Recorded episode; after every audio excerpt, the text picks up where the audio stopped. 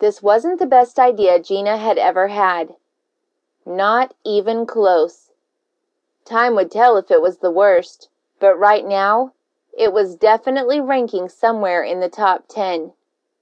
The thing about having too much time on your hands, an active imagination, and an internet connection was that it often led to bad decisions, like this one might be. Really, she should have stuck to buying too many things on Amazon. That would have been better and safer, and it wouldn't have resulted in her being bound and gagged inside of some storage container or wherever it was that she had ended up. Because of course she was blindfolded too.